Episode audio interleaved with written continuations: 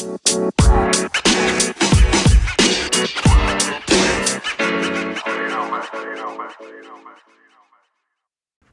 to a brand new edition of You-Orns. I'm Omar Moore. In the green, the rub of the green that went to Manchester City. They crushed Watford 5 1 at the Etihad. Not the prettiest sight for your Hornets. On this episode, a look back at the game between Manchester City and Watford and a look at the future of Watford Football Club in the short term.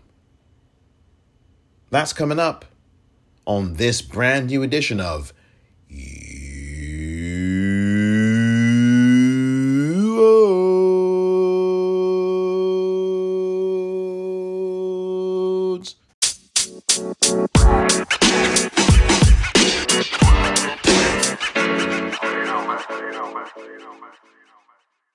Welcome back to You-Orns. I'm Omar Moore.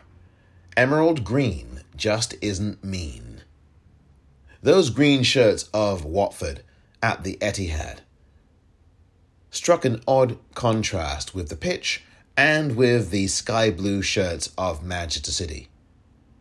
It all looked like one green haze, a green haze that eclipsed and epitomized Watford on their day at the Etihad. Not sharp, not sound, and ultimately not fit for purpose on the pitch, as City brushed them away. Five goals to one was the final score, and it was in keeping with the typical City Watford encounter. An encounter that usually sees City score at least three goals in every game that they've played against Watford in the Premier League. In fact, one of the rare exceptions to that was the game that was played at Manchester City, I believe in 2015, when Quique was first at the helm in his first go around, where City beat Watford 2 0 at the Etihad. There was a game in the Premier League at Vicarage Road, I think it might have been that same season, when Watford had taken the lead against Manchester City, only to lose the game by a score of two goals to one at the Vic. Those are the two games, and I believe both of them were under Quique. Those two games are the only two games where City failed to score more uh, than two goals. Other than that, City have dominated all of these games, winning all of them in the Premier League, at least in the last two iterations of Watford's stay in the Premier League. This stay, of course, is going to be a lot shorter than the previous one that lasted five seasons.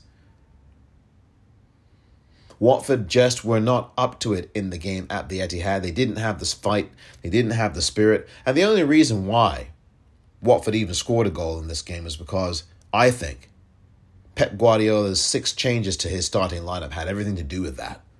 When you look back at this game, Manchester City rested six of their players in anticipation of Tuesday's Champions League contest at the Etihad against Real Madrid.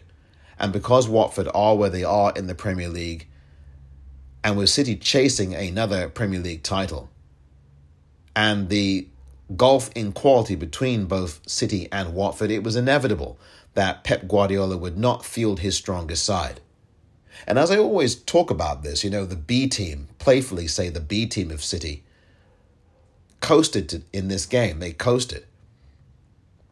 Can you consider among the six changes in that starting lineup, four of their very best players, Ilkay Gundogan, Bernardo Silva, Phil Foden, and Riyad Mahrez, all of them were not in the starting lineup, not one of them. Now, Ilkay Gundogan and Riyad Mahrez came on in the second half of the game, and I'll talk about that in a minute. But what you saw in this game was a Manchester City side that strolled and never got out of second gear in the game and had enough to comfortably defeat Watford. In fact, 5 1. Goodness gracious me, they should have had a lot more than five. But then again, Watford should have had a lot more than one. And a key point in this contest was in the first half, you had the configurations of both teams, with Watford really playing uh, what really looked like a 4 4 2, both in defense and in attack on the counter.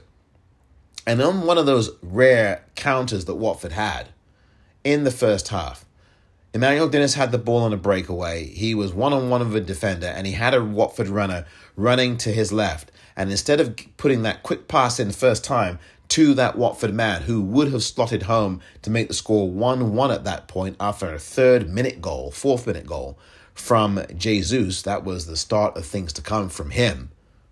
Instead of passing that ball first time over to the Watford man on his left, for what would have been a tap in and a 1 1 scoreline, Dennis continued to go forward and hold on to the ball until Zinchenko, the City defender, dispossessed him. City were very good at doing that, and the amount of times in the game that Emmanuel Dennis lost the ball for Watford, it was at least a dozen times on the pitch. Dennis continues to be his own worst enemy and a train wreck of a nightmare for Watford. He is an albatross that has absolutely held this side down. He personifies everything that is toxic with this team and, quite frankly, beyond the team and beyond the pitch.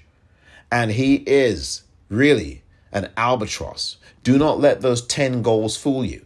Do not let the assist that he would get in this match against Manchester City fool you. Because had Emmanuel Dennis felt inclined to be less selfish in the game against City, had he decided to pass the ball first time, you might have had a very interesting contest at the Etihad. But such as it was, with Dennis being dispossessed, we'll never know now. But that would have been 1 1 had that pass been made. Ederson would not have saved that tap in. It would have been 1 1. And then we would have had a different contest. But instead, Dennis is dispossessed. City go down the other end within a few minutes and make it 2 0. Jesus' second goal. And that was pretty much that at 2 0. But Dennis decided to do the right thing and put the ball in the path of Hassane Kamara. And Kamara made no mistake, first time shot, bottom right hand corner of the net, past Ederson. It was 2 1. And at that point, it was an intriguing game. But that didn't last long because a defensive mistake, and the defensive mistakes are really what have strangled Watford throughout this entire season and are the reason why they have lost 23 games this season in the Premier League, more than any other team in the division.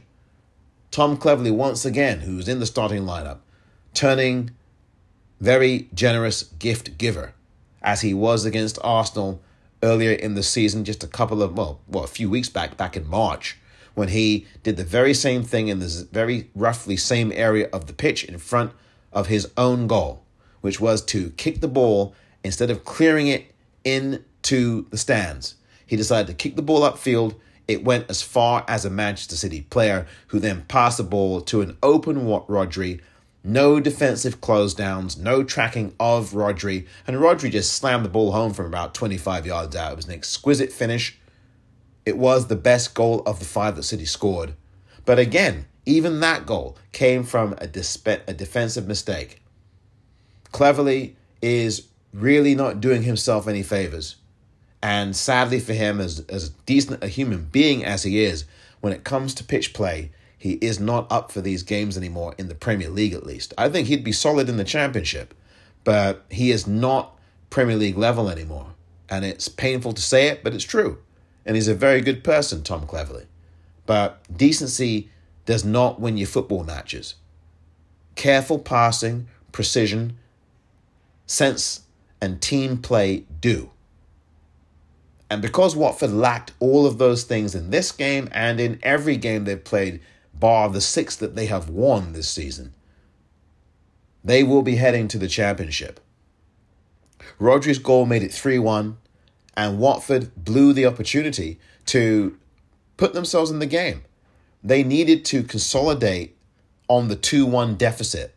They tried so hard to get to 2 1, and I think really what happened there, they really missed an opportunity in those 5 to 10 minutes after Kamara scored the goal. And this is the thing that I've noticed about Watford over the last goodness knows how long. It's not really that difficult to notice, but it's something I've noticed is that the passage of play after they've scored goals is poor. Watford sit back.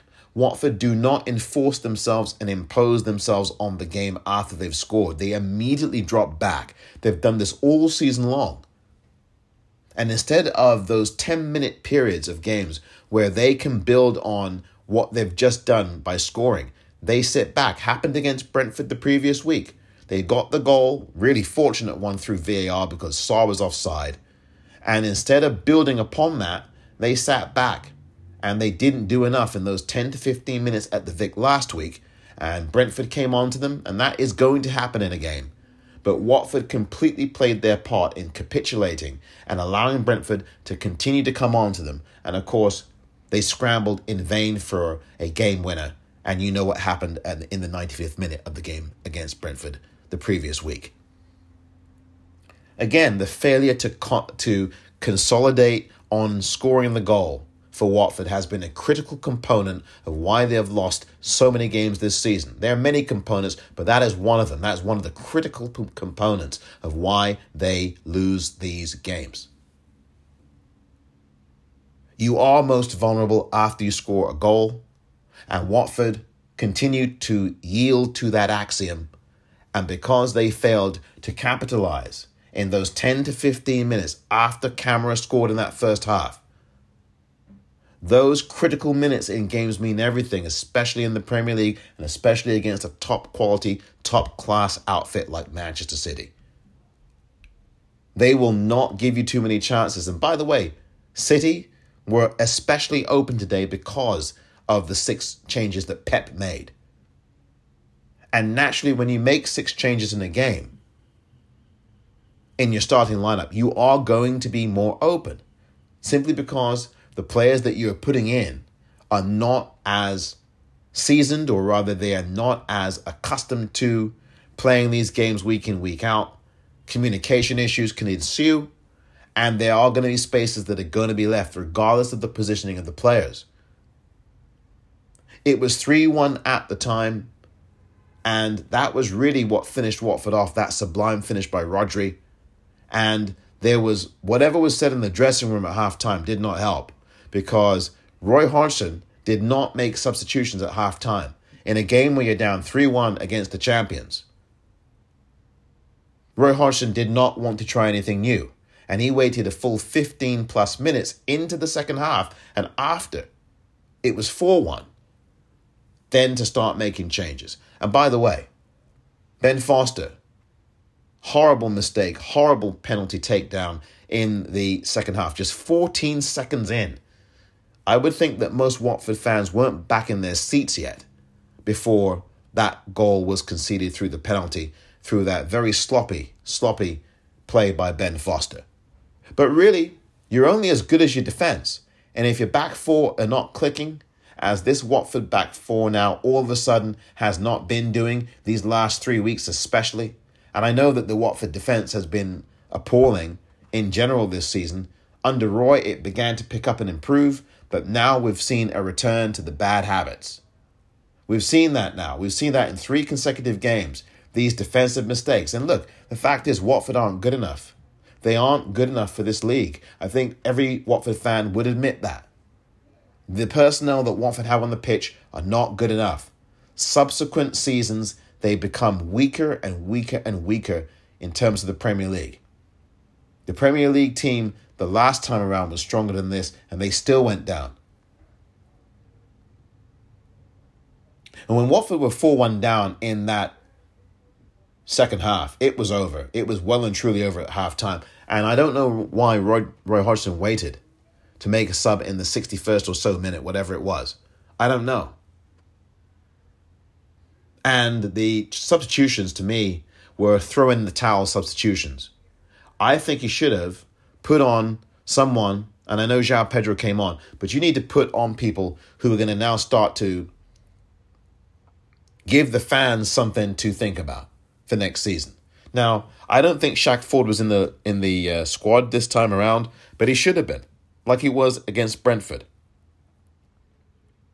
And it's in these times where you need to show everybody what your youth can do. Now, Watford in this game were well and truly done and dusted, and the fifth goal went in and it was over. There could have been a sixth. Ben Foster had to make a couple of big saves to keep it from being 6 1. But when all was said and done, Watford really did not do themselves any favors, and João Pedro had a golden opportunity in the game. I think it was somewhere in the 68th minute or something like that, maybe in the 70 some odd minute, where he had a header. He should have put that in the back of the net, an absolute sitter, but he did not convert. It should have been point blank range, and he missed it the other side of the post. And that was that for Watford and that was your ball game. City winning it by a score of five goals to one. A convincing performance in the second half from City when they started to put on people the likes of Gundogan and Mahrez. And then that was really the real City that you saw. But generally speaking, City did not have to come out of second gear today um, in this game. They didn't have to. And because they didn't have to come out of second gear, it was awfully easy for them. And of course, you're playing a world class outfit like this. I never expected Watford to win this game. But what I did expect was some fight. I did expect that even on the road where Watford had been far better than they had been at the Vic, that Watford would play as audaciously and as sensibly as they did for almost the whole game at Anfield against Liverpool. I expected that from Watford in the game that they played at the Etihad. But it was not to be that way. And as a result, Watford go down to a humiliating defeat at the Etihad by a score of five goals to one. It was great to see uh, Hassane Kamara get his goal. He has been a fan favorite. He has communicated to the fans very well. He has been the kind of player that I would like to see stick around at Watford, but I'm not sure that he's going to do that. I don't know how much of a committed soul he is to the Watford cause. He's obviously very committed this season. He has been, I would say, this half of the season, from the time he's walked through the door, Watford's best player. From the time he walked in in, in mid January, early January, he has been the best Watford player. Now, I know that there are some Watford fans would say, well, that's not saying very much, but I think it is saying something that someone who's just come into the team in January of 2022 is so much better than the than the rest of the players who are already there and who have been there. Watford will brush this one off, I'm sure. And then they will look towards the game at the Vic. They're third at the Vic in the last three or four weeks, and they take on Burnley this coming Saturday on April the 30th at the Vic. That one will be the one, of course, the last one, really, where they play a relegation uh, opponent. Burnley are still in the bottom three. And if Watford were to win the game against Burnley at the Vic this coming Saturday, at least it would put them a little bit closer to the dotted line. But they are still far away from Everton. And even though Everton have some difficult games coming up, it really does not bode well for Watford. And as far as I'm concerned, they are down. It's not confirmed yet mathematically, but it really will be over in a matter of weeks, sadly, to see this outfit plunging back down into the into the championship just less than 12 months, really 12 months after they came up. Next on You-Orns, I'm going to be talking a bit more about that and the future of Watford FC in the short term.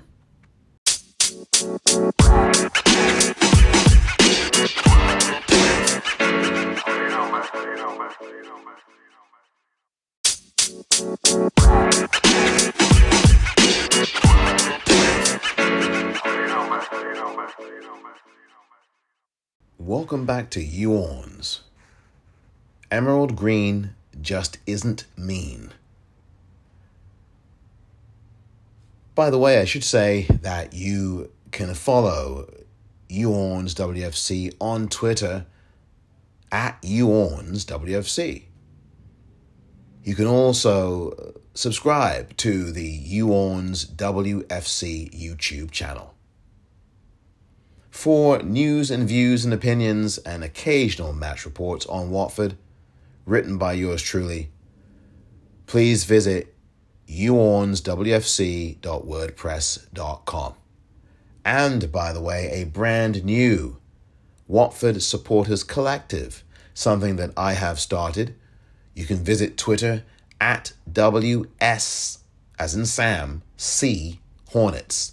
That's WSC Hornets on Twitter. So if you go to Twitter, follow WSC Hornets. It's the Watford Supporters Collective. Now, this is for Watford fans who really do want to see change at this club and want a different direction for the club. And in the next few days and weeks, there'll be lots more from the Watford Supporters Collective on a number of things that I think all Watford fans should be aware of and should know, as well as the board, I think, would like to, I think, hear some of the ideas that are coming up and that will come from the collective and from yours truly in terms of Watford and how we can make this club better, which is really what I want to talk about a little bit here in this particular portion, this last segment of this particular episode. The future of Watford FC in the short term. Now, we know that this season is over. I think 99.999% of the Watford fan base and supporter base would now say that Watford will be in the championship next season. I think the manager of the club, the team knows it. I think he knows it for sure. I think the executives at Watford know it as well. And I do think that the players know it as well, despite what they may say on Twitter after every game or on the Monday after every game. But I think now what is true is that Watford FC now needs a shake up. It needs a shake up not only on the pitch, but it needs a shake up upstairs in the front office as well. And for quite some time, I've believed that Luther Blissett should be welcomed back into the club and involved with the club on a very concrete and substantive level. That's what I think should happen. I've been very vocal about it. I'm not the only Watford fan who has been. But I can tell you that I have made it very clear. Certainly, if you go to the Twitter handle WSC Hornets, you will see the tweet that I put up there that talks about Luther Blissett and talks about the role that I think Luther Blissett should be playing. And I think that whatever's been going on over the years between the club and Luther Blissett, I don't know what it is, but I think the hatchet should be buried and uh, the, the sides should talk and sit down, and uh, you should welcome Luther Blissett back in this club. He really should have some de- de- decision making power at Watford Football Club. I really think that would be beneficial to the club and to the town of Watford and to the Watford fan base at large.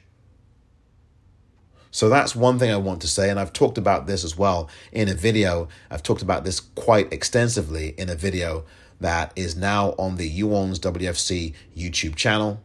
That was the uh, 10 minute take video on the Manchester City win over Watford, where I talk also about Luther Blissett and the board.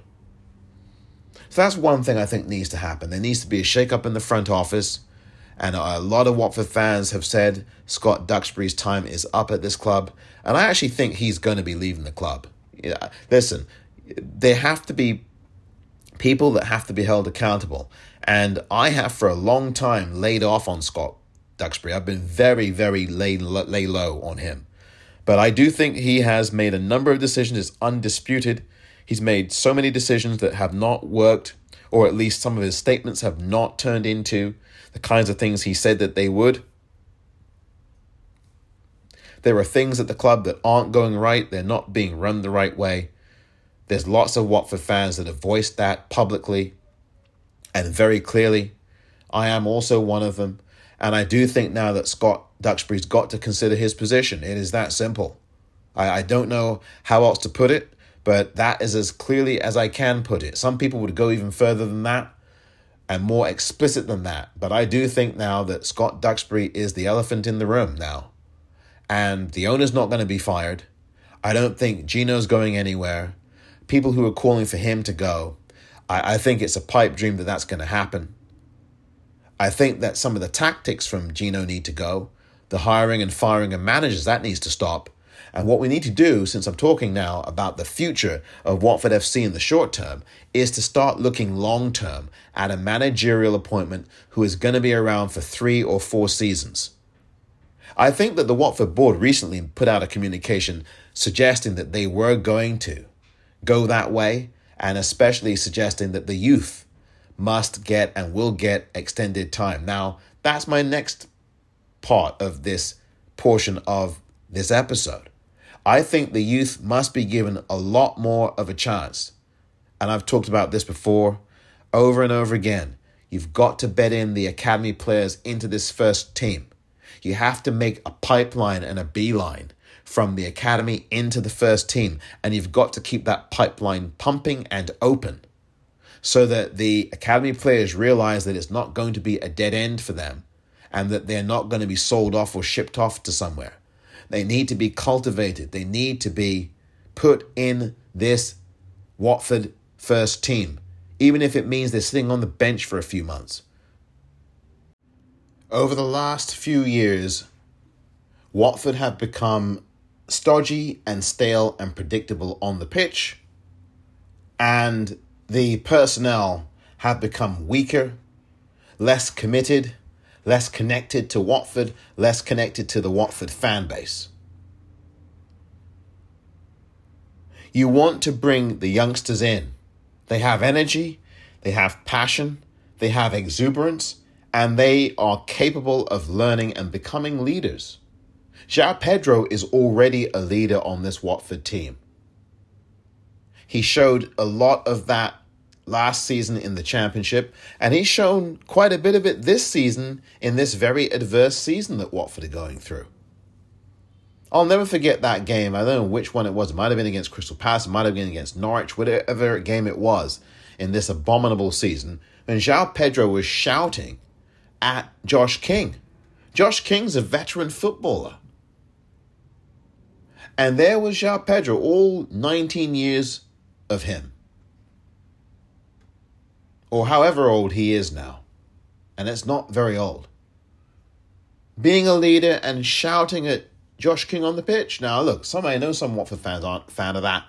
I am a fan of it because that means this guy is committed. He wants it. He wants the ball. And he has the confidence, even though he didn't get the chance executed at the Etihad that he desperately should have put in. He wants the ball. Give it to him. He's young. He's going to make mistakes. But Watford have to now make this team a team that you build around João Pedro. And that's where the youth is. Build this team around João Pedro. I know that the communication came out from the board uh, in the last few days saying that they intended to make Dan Gosling and Juraj Kucka and Tom Cleverley the focal point of uh, the midfield for next season or thereabouts. And the thing is, they're all over 30. Cleverley is over 30, Kucka's over 30, and I believe Dan Gosling is over 30 as well. These are, let's be quite honest here, players who are going the other side of their careers now. You cannot have this as your foundation for next season. I mean, look, you do need a veteran around to steer the ship but do you need all three of those players at Watford? I don't think so. That's my opinion. I don't think you need all three of those players. And, and certainly not in your midfield for next season in the Championship. You need one of those players, if any. And I, I don't even know if you if you do put those guys in. Gosling I'd probably hold on to. The other two I wouldn't. Now Kucka has played better over the last few weeks, and he was injured in the game against City. Well, he didn't even play that game. Where there's no chance. And I think the reason why you've got that edict coming out from the board in the communications is because I think that Gino is probably the one making that decision. And I think it's a preemptive strike against any, or not against, but a preemptive salvo to any would be incoming Watford manager, Diego Martinez that this is the hand that you are going to have to deal from. This is the deck of cards you're going to have to deal from. You're going to have to play these players. And these are the players you are going to be working with. And here are the three of them that you will be betting into this team. in your selections. And you know, that happens. That there's been no secret of that that the owner has, I'm sure, behind the scenes said, excuse me, to various Watford managers that these are the people that you need to be putting in your team. Because, you know, the manager does not have, or the head coaches don't have the degree of control over this team. They just don't. They don't. You bet you better believe the owner does. And I think now what the ownership has to do, what the board has to do, is to get out of its own way and allow the youth to come into this team, allow for that pipeline that I mentioned earlier to be fluid, open, transparent, allow those youth players, of course, if they are good enough, to get into the team. And even if they're not the kinds of players that are going to be excellent right away, take them in under your wing Take them in under your wing, develop them in the academy, and then develop them into the first team. There's a lot of youth, and we need managers in who are going to play the youth. And Diego Martinez would be your number one pick at this point. He obviously is the number one pick of the vast majority of the Watford fan base. He obviously is someone who has a pedigree. Now, he's never managed in England before, but there is an article that appeared in The Guardian a year or two ago, maybe back in 2019, in fact, whenever it was, that featured it. Was featuring an interview that Sid Lowe, the writer and uh, broadcaster, who does a lot of Spanish football, does Sid Lowe. And he wrote in The Guardian and he wrote up an interview that he did with Diego Martinez. And Diego Martinez made it very clear that he studied the English Championship and the English Premier League, and he said he loves what he sees. He loves them. I mean, that is a manager that you've got to bring to Vicarage Road. I don't care what it takes to bring Diego Martinez in, bring him in. The guy also loves playing the youth. That is your manager. You need to build around him. You need to build around João Pedro and Cucho whenever he returns, which will be a few months from now. But you need to bring Diego Martinez in. He'll be a perfect fit and I think just like you brought in Kiko, excuse me, Quique, there's Quique, Cucho, and Kucka. but just when you brought in Quique, who didn't have any experience in the Premier League, look what he did when he got Watford into the Premier League. I mean, well, he didn't get them in, Slavisa Jokanovic did. And Watford actually cut ways, cut parted ways. And I know there's the contract issue and all the rest that went back and forth, but Watford parted ways with Slavisa. And they brought in Quique. Quique kept him up. Now, this time when Watford came up from the Championship to the Premier League, they continued with the man that we have almost forgotten, Xisco. Continued with him. Some people liked that move a lot, some people didn't. In hindsight, a lot of people didn't. And then they got rid of him after seven games. Well, look, that model is over now. I think the ownership and the board realizes now that you can't keep hiring and firing managers after six or seven games. You either have to stick with the manager or don't hire that manager at all. And stop chopping and changing like this. It doesn't do much for the chemistry of the team, the morale of the dressing room, and the morale of these players overall, or the Watford fan base to keep chopping and changing managers. That whole hiring and firing, the hiring and sacking, that has got to go now. It worked before, but that model is an idea whose time has both come and gone. And the future of Watford Football Club now, in the short, in the short term, on the pitch at least, in this instance, has to be bringing in a manager who is going to be here for three or four seasons, who is going to drill and bed in to these players the kinds of things that they need to be winners, to be battlers, and not bottlers. There must be a heavy marker laid down about the ethos of Watford, and the board has also to live up to it as well. And off the pitch, the board has to start being the Watford Football Club that we all love. Now, look, we all love this football club. I love this club. You love this club. This is the Watford we love but we don't love how it's being run. And that is the issue that we have. So there need to be changes upstairs. There need to be changes on the pitch. There need to be changes in the managerial situation. And the recruiting is one of the biggest issues of all. There's no question that the technical director, the current technical technical director, Cristiano Giaretta, I think he's got to be looking over his shoulder at his job too. I think he's got to consider his position. He need a brand new set of vision here and a brand new set of eyes. You need more diverse voices in the boardroom. It's one of the reasons why I think Luther should be in the boardroom. You need diverse faces and voices and ideas. Ideas rule the world, and we need more people with different experiences in that boardroom who are connected to Watford Football Club, like Luther Blissett, the greatest ever Watford footballer and living legend and statesman. He has to be a part of the plans inside that boardroom, inside the power hierarchy. Luther Blissett needs a place there. This is what they do all over the world in sports.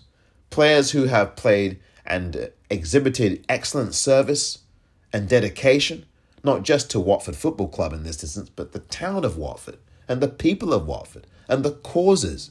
So many great causes that Luther has lended his time and his passion and his devotion to. And for him not to have even a sniff of a say or a presence at the club now is absolutely abominable.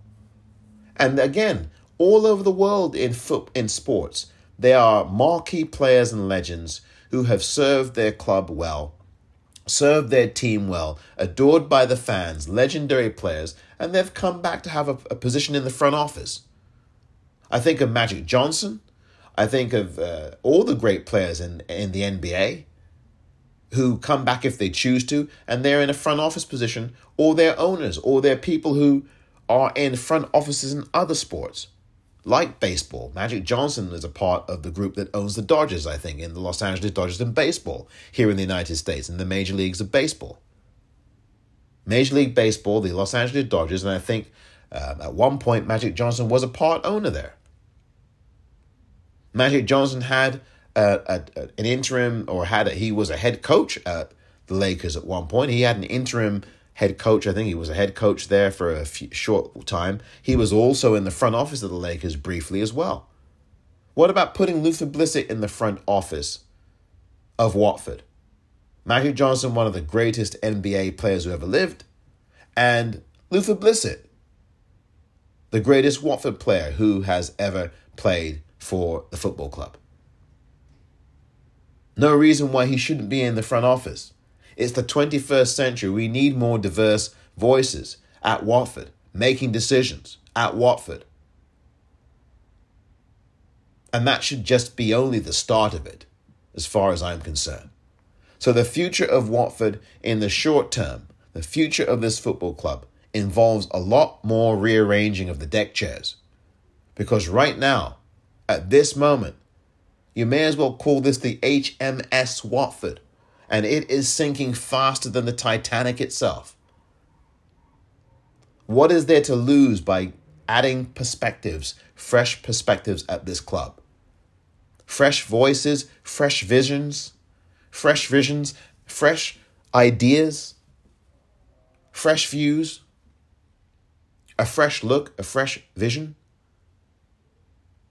and somebody that the fans can get behind as well in the boardroom because the fans and Scott Duxbury do not mix. The majority of Watford fans and Scott Duxbury are not on the same page. To me, there's no reason why Luther Blissett shouldn't be occupying that seat as chairman and CEO. He has earned that right. So, the future of Watford FC in the short term needs to be one of substantial change.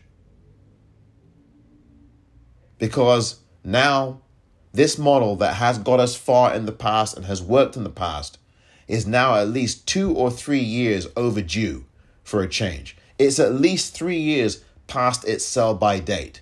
The 2019 year was the year to make these changes. At the end of that 6 0 walloping we got against Manchester City, in the FA Cup final. After that, during that off season, that was the time to make these really big changes at the club. But the people in charge didn't do that. And as a result, the very next season, we went down. We went down. And yes, we did come back up last year, but you know what happened? We didn't consolidate. Like the team doesn't consolidate after they score goals. The board did not consolidate and strengthen this club on the pitch in the summer of 2021. And that was a mortal mistake because that really is the biggest reason why Watford are in the position they're in now. And the recruiting itself is a very large reason as well. Those two things are the big, big problem at this club. And now there needs to be stability and there needs to be consistency and there needs to be a sense that when you come to Watford as a footballer, you want to come here not only because it's an excellent club, a family run a family club that has been doing excellent things for years, but also because it respects the fans and it is a stable place to come to and thrive. But you can't come to Watford when managers are being fired every seven games when youth players are not being advanced into the first team, when people are being sold routinely between two clubs. That is not going to give you the stability that you are needing to make this club a place that you'd want to come and play for several years. And that does have a deleterious effect on the team and on the players in it because they know that the manager is going to be gone in another month. And so they're not going to put their effort out there because they'll have another chance anyway when the next manager comes in. And you have to have a culture now at Watford whereby the players at the club know, right, this is the man who's going to be here for at least three years. I'd better buckle down and knuckle up and knuckle in and do the work and put in a shift every week. That's what has to happen. The culture has to change, the attitudes have to change, and there needs to be less arrogance on the pitch and off it. That is what the short term future should look like at Watford Football Club.